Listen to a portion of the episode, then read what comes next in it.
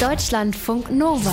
Wissensnachrichten. Krumme Gurken, gedellte Paprika, verdrehte Möhren. Jedes Jahr werfen alleine in den USA Bauern bis zu einem Drittel ihrer Erzeugnisse weg weil sie nicht gut genug aussehen und damit unverkäuflich seien. Viele Menschen halten diese Produkte offenbar für minderwertig und weniger gesund.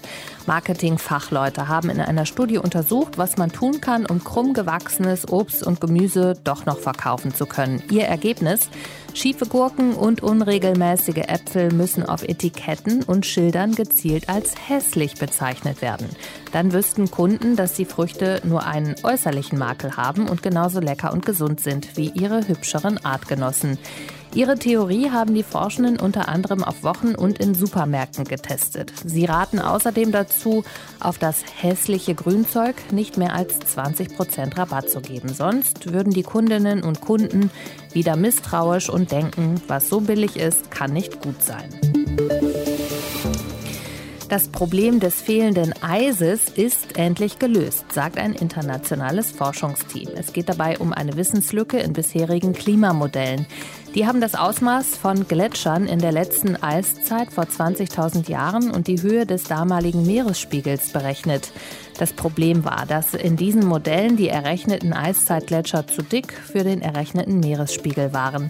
Jetzt haben Forschende unter anderem vom Alfred Wegener Institut weitere Faktoren in die Rechnung einbezogen, wie zum Beispiel die Frage, wie sich der Meeresspiegel durch die Erdrotation verhält und wie die Last der Gletscher die darunterliegende Erdkruste verändert hat.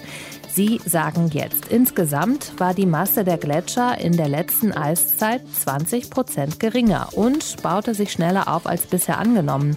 Und der Meeresspiegel lag um bis zu 116 Meter unter dem von heute. Die Daten sollen helfen, die Folgen der jetzigen Klimakrise vorauszusagen. Schleimpilze können sich an Orte erinnern, an denen sie früher mal gefressen haben. Dabei haben sie gar kein Gehirn.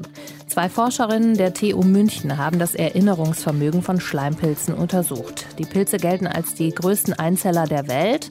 Sie haben mehrere Zellkerne und in Laborversuchen bereits bewiesen, dass sie den kürzesten Weg durch ein Labyrinth finden können.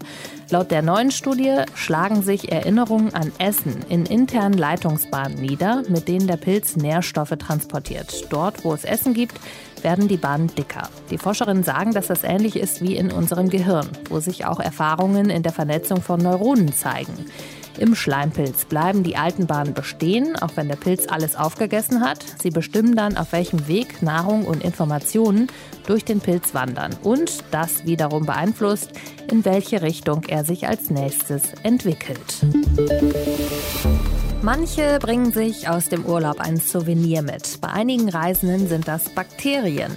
Ein europäisches Wissenschaftsteam hat 20 Weltenbummlerinnen und Bummler drei Wochen lang begleitet. Sie mussten nicht nur ihren Urlaub in Laos dokumentieren, sondern auch täglich Stuhlproben abgeben. Das zeigte, alle 20 Reisenden hatten sich im Laufe der drei Wochen arzneimittelresistente Bakterien wie E. coli oder Klebsiella eingefangen.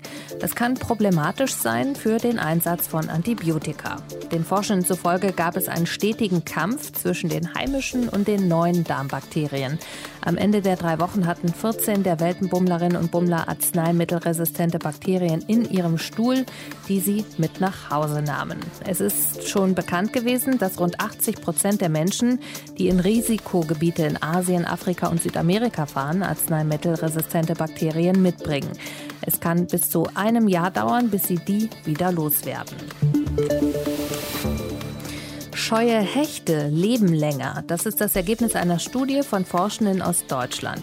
Sie haben Seen in Brandenburg untersucht, um herauszufinden, was mit den Hechten passiert, wenn Menschen dort fischen. Es stellte sich heraus, durch Anglerinnen und Angler werden vor allem mutige, neugierige und größere Fische herausgezogen. Laut der Studie führt das dazu, dass eher scheue und kleinere Tiere sich fortpflanzen. Auf Dauer werde damit der gesamte Fischbestand eher klein und scheu und Anglerinnen und Angler würden deutlich weniger fangen.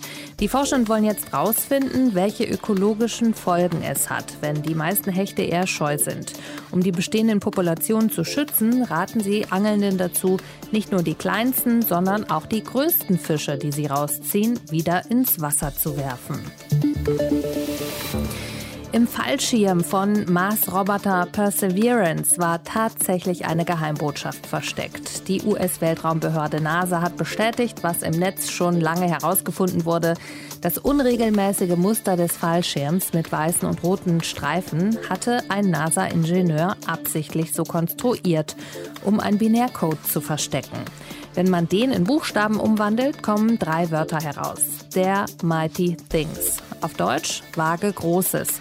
Ein Motto der NASA. Und am Außenrand des Fallschirms standen noch GPS-Koordinaten von einem NASA-Labor in Kalifornien. Weil der Code so schnell entschlüsselt wurde, will der Ingenieur es nächstes Mal ein bisschen schwieriger machen. Die NASA verspricht für Perseverance übrigens noch weitere Überraschungen. Man solle zum Beispiel die Augen offen halten, wenn der Rover demnächst einen Fotoarm aktiviert und wenn er in ein paar Wochen losfährt. Deutschlandfunk Nova